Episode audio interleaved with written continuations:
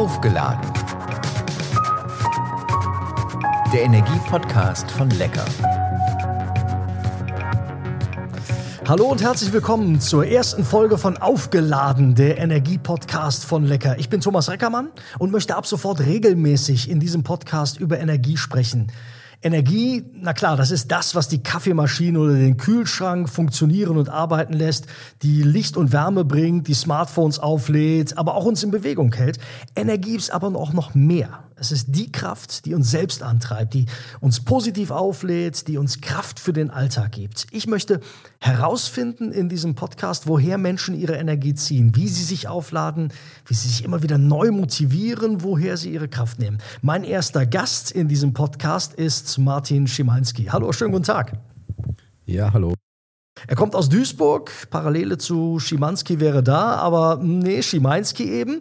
Ist ein harter Kerl, ist nämlich Eishockey-Profi bei den Krefeld Pinguinen in der deutschen Eishockey-Liga. 35 Jahre alt, Mannschaftskapitän der Pinguine, hat bald 700 Spiele in der DEL gespielt und dabei 126 äh, Tore erzielt. Ähm, ich würde sagen, das ist schon mal eine gute Bilanz. Ja, natürlich. Also mich macht es stolz, dass ich so viele DEL-Spiele absolvieren konnte bis jetzt. Natürlich hatte ich die eine oder andere Verletzung, da wäre wahrscheinlich noch ein bisschen mehr gewesen. Ähm, die Tore machen mich natürlich auch froh, aber das ist nicht alles. Ganz oben drüber steht immer der Erfolg der Mannschaft. Die Liga hat angefangen für die Pinguine Anfang September mit einem Derby gegen die Düsseldorfer EG. Über das Ergebnis decken wir mal den Mantel des Schweigens. Saisonbeginn ein bisschen holprig, reden wir aber auch gleich noch mal ein bisschen drüber. Vor dem Saisonstart steht aber die Vorbereitung. Also die Zeit, in der man sich die Kraft holt, die dann für eine ganze Spielzeit reichen muss. Die meisten Spieler, egal in welcher Sportart, sind keine Fans davon. Wie ist das bei dir? Magst du Saisonvorbereitungen? Natürlich sind Saisonvorbereitungen immer hart und ähm, ich sage immer so, Training ist Pflicht, Spielen ist die Kür, ähm, aber ohne Vorbereitung geht es auch nicht. Nur muss ich sagen, gerade wir als Eishockeyspieler ist es so, dass man im Sommer sein Grund, äh, die Grundlagen legt, sprich Ausdauer, Kraft, Schnelligkeit und vieles mehr.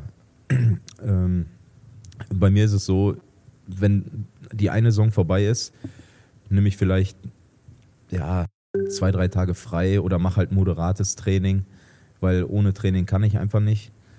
Und dann fange ich eigentlich auch direkt schon wieder an für drei Monate im Sommer richtig hart zu arbeiten und dann geht die Saisonvorbereitung nochmal los und dann irgendwann mal die Saison. Also ich sag mal, ich spreche von einer Vorbereitung, die geht ungefähr vier Monate lang. Und äh, ja, es ist schon sehr hart und intensiv, aber ich kenne es halt nicht anders. Ich mache das seitdem ich ein kleiner Junge bin oder ein kleines Kind bin und äh, es macht mir Spaß und natürlich bleibt man im Alter dann auch noch fit. Wie oft wird dann jetzt während der Saison trainiert? Das ist von Trainer zu Trainer verschieden. Wenn ich das mal ganz einfach nehme, was eigentlich immer Standard ist, ähm, Dienstags ist natürlich immer der härteste Tag, weil der noch ganz weit weg ist vom Wochenende. Da wird dann Krafttraining, Ausdauer trainiert, dann geht man noch aufs Eis, eventuell eine zweite Eiseinheit am Abend. Äh, Mittwochs ungefähr der Vormittag genauso wie Dienstag. Äh, Donnerstag wird es dann ein bisschen anders trainiert, halt mehr auf die Special Teams auch geguckt und dann bist du Freitag wieder beim Spiel. Also ich sag mal so, man ist auch jeden Tag unterwegs. Du stehst seit so vielen Jahren auf dem Eis. 2001 in der deutschen Nachwuchsliga für den damaligen Krefeld e.V. hast du schon gespielt. Mit 18 Jahren, 2004 dann in der DEL. Wir haben eben schon gesagt, fast 700 Spiele. Das merkt sich der Körper? Ja, ich mache das schon eine ganze Weile und wenn ich könnte, würde ich es bis ins Rentenalter machen, aber das wird halt nicht funktionieren, leider. Ähm, ich habe mich damals schon in der Schule eigentlich immer auf Eishockey fokussiert. Äh, ja, zu, natürlich merkt der Körper das nach, nach all den Jahren. Aber irgendwie, das hört sich jetzt doof an.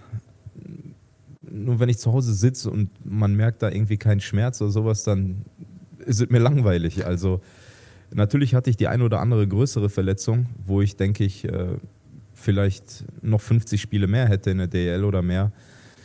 Ähm, gehört alles dazu. Ich kann damit umgehen, und ähm, bin froh, dass es so ist, wie es ist. Die Tischtennis-Legende Timo Boll hat mir vor kurzem gesagt, er trainiert nicht mehr so viel wie zu Beginn seiner Karriere. Der ist 40 Jahre alt, dafür aber gezielter. Ist das bei dir auch möglich oder ist das möglicherweise aufgrund der Tatsache, dass es ein Mannschaftssport ist, gar nicht, gar nicht drin? Also wenn wir jetzt auf dem Eis trainieren, dann müssen wir ja alle äh, die Vorgaben des Trainers umsetzen. Ähm, es ist aber so, wenn ich jetzt zum Beispiel im Sommer trainiere, äh, nach all den Jahren weiß ich, was ich brauche. Und äh, daran arbeite ich natürlich dann und auch hart. Hier und da nehme ich dann auch mal einen Tag Auszeit oder mache eine aktive Regeneration. Also mit der Erfahrung merkt man halt, was einem gut tut und was einem nicht gut tut. Und äh, vielleicht meint der Herr Boll das dann auch so. Äh, ja, er hat auf jeden Fall recht, dass man da viel schlauer an die Sache rangeht. Erfahrung ist ein gutes Stichwort. Eishockeyspiele sind in den letzten Jahren, wie ich zumindest finde, noch mal dynamischer und schneller geworden. Gibt es viele Situationen, die du heute mit Routine und Erfahrung lösen kannst? Ja, 100 Prozent. Also wenn ich daran zurückdenke, wo ich angefangen habe, in der DEL zu spielen oder damals auch zweite Liga, weil ähm, die DEL in meinen jungen Jahren einfach noch eine Nummer zu groß, zu hoch war für mich. Ähm, ja, mit 35, da sind halt gerade in der defensiven Zone oder auch in der Offen überall auf dem Eis sind Kleinigkeiten, wo, wo man schon in dieser Situation ach, 500 Mal drin gewesen ist. Und äh, da hat man halt seine Routine und äh, erledigt das dann schlauer. Da kann man auch Kraft beisparen, um manchem Duell vielleicht aus dem Weg zu gehen, das man in jungen Jahren geführt hätte. Also ein Duell aus dem Weg gehen, da bin ich jetzt nicht so der Typ für.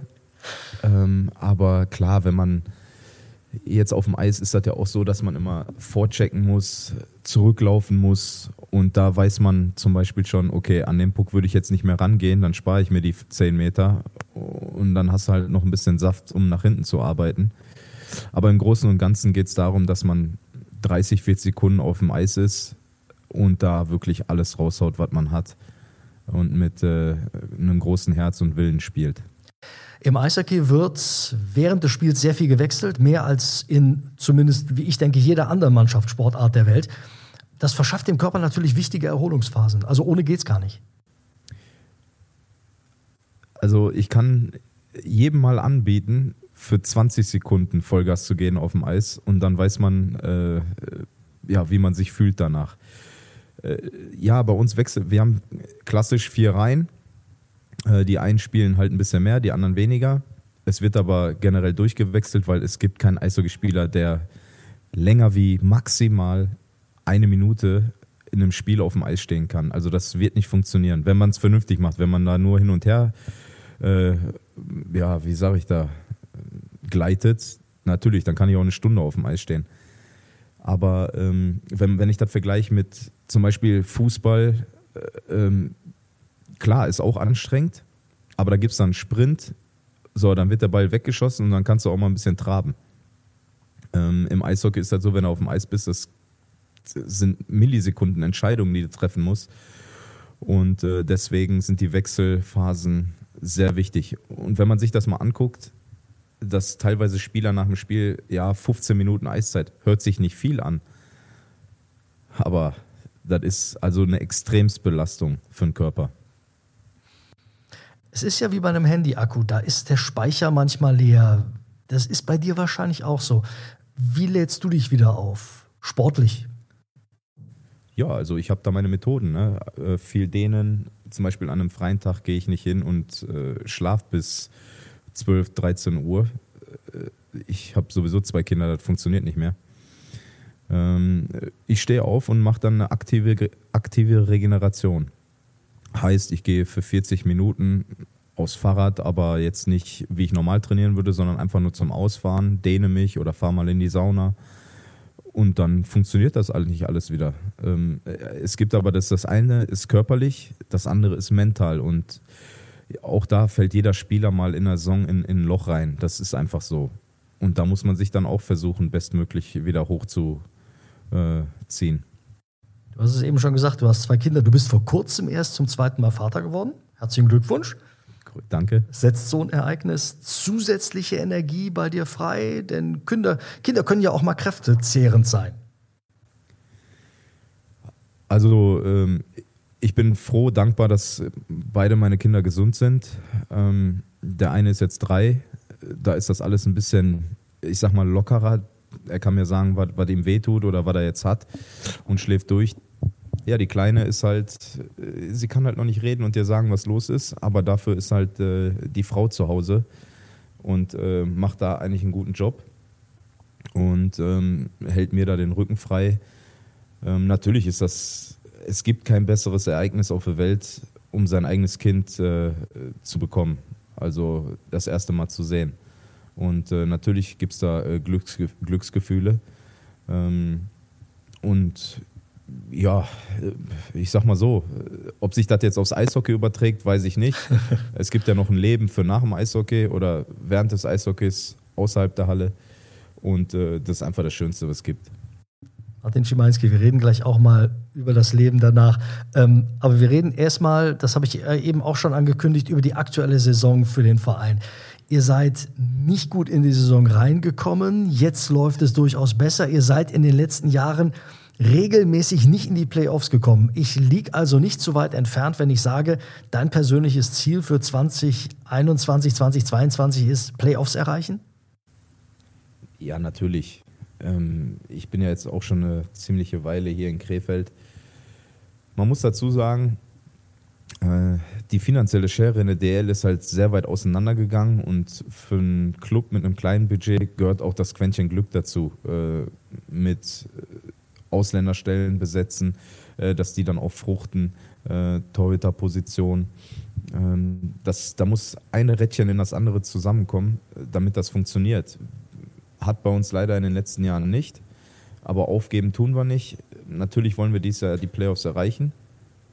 Äh, wir haben am Anfang, wo ich sagen muss, gegen Düsseldorf kein schlechtes Spiel gehabt, äh, aber sechs Gegentore sind einfach zu viel. Mhm. Äh, und in Wolfsburg eigentlich die gleiche Nummer. Gegen Köln haben wir verkackt, wenn man dazu sagen kann. Und ja, seitdem spielen wir ein sehr defensiv, defensiv geprägtes Spiel. Äh, und schießen dann bei einem Konter auch mal ein Tor. Und siehe da, wir haben jetzt den einen oder anderen Punkt geholt, aber das ist jetzt auch nur, wir haben jetzt acht Spiele gespielt. Ähm, die Saison ist elendig lang und da kann auch sehr, sehr viel passieren. Also wir müssen von Tag zu Tag arbeiten, um unser Ziel Playoffs 2022 zu erreichen. Die Corona-Pandemie hat den Eishockeysport, die Krefeld Pinguine, aber auch dich persönlich natürlich nachhaltig beeinflusst. Wie bewahrt man sich dann den Optimismus? Wie bleibt man energiegeladen, wenn man seinen Sport nicht ausüben kann? Ja. Schwierig. Es war, ich sag mal so, es war sehr schwierig, weil äh, bei dieser Corona-Saison, die hat ja auch dann erst im Dezember angefangen. Und wie ich ja vorhin erwähnt hatte, ich nehme mir eigentlich kaum Pause nach einer abgelaufenen Saison.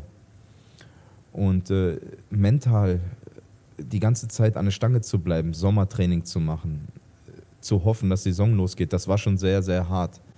Wobei ich auch sagen muss, in dieser Zeit ähm, konnte ich sehr viel Zeit mit meinem Sohn zum Beispiel verbringen. Und äh, es war einfach überragend, weil er konnte ja auch nicht in den Kindergarten, Kindergarten oder zur Tagesmutter.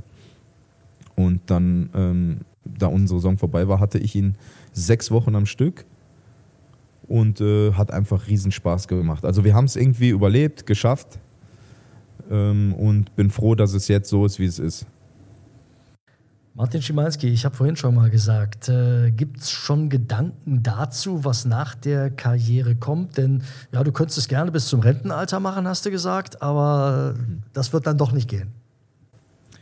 Na, natürlich wird das nicht gehen. Ähm, vor allem, äh, wenn man jeden Tag äh, sehr hart arbeitet, ich denke, in den nächsten zwei, drei Jahren wird, wird man das halt noch mehr merken und irgendwann kommt der Punkt, wo es einfach, wo man auch nicht mehr mitkommt.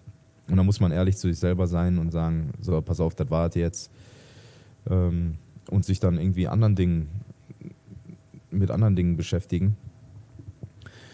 Äh, ja, für die Zeit nach dem Eishockey. Ich habe da auf jeden Fall schon vorgesorgt in den letzten zwei Jahren, ähm, weil bei mir ganz wichtig ist, dass ich nicht aufhöre und dann da stehe, so Chemie, was machst du jetzt? Ähm, ich habe da ja, ein Praktikum absolviert äh, beim Herrn Farbig. Der war ja auch mal Eishockeyspieler hier, Ehrenkapitän. Und äh, das hat mir sehr viel Spaß gemacht. Ich wollte damals schon immer ins Handwerk. Das ist auf jeden Fall eine Option. Ähm, da gibt es ein paar Sachen, habe ich schon gemacht. Also es wird nicht so sein, dass ich da stehe und nicht weiß, was ich mache. Und dem Eishockey. Trainer vielleicht wäre auch. Wollte ich gerade sagen, dem Eishockey irgendwie vielleicht verbunden bleiben? Ja, also mein Sohn ist jetzt gerade in der Laufschule. Ähm, natürlich, ich liebe die. Es gibt keinen besseren Sport auf dieser Welt wie Eishockey. Das ist so. Ähm, natürlich wäre es schön, dem Eishockey verbunden zu bleiben, nur muss man da auch immer denken, wenn man im Profisport ist. Ich kenne keinen, der von nach der Karriere bis ins Rentenalter beim gleichen Club war. Heißt, man müsste dann wieder hin und her ziehen. Ähm, aber es gibt da die Möglichkeiten wie zum Beispiel Nachwuchstrainer. Ähm, das wäre vielleicht eine Option. Aber man, ich sage da niemals nie. Wenn ich dann irgendwann mal vielleicht als Co-Trainer in der DL stehen würde, würde ich es wahrscheinlich auch mal probieren. Vielen Dank für ganz viele Antworten. Martin Schimanski, dank dir. Jawohl. Das war's schon.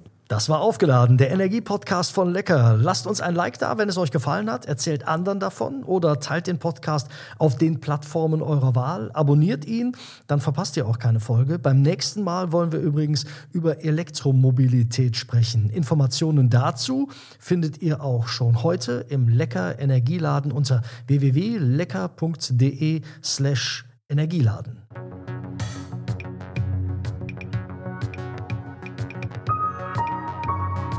Aufgeladen.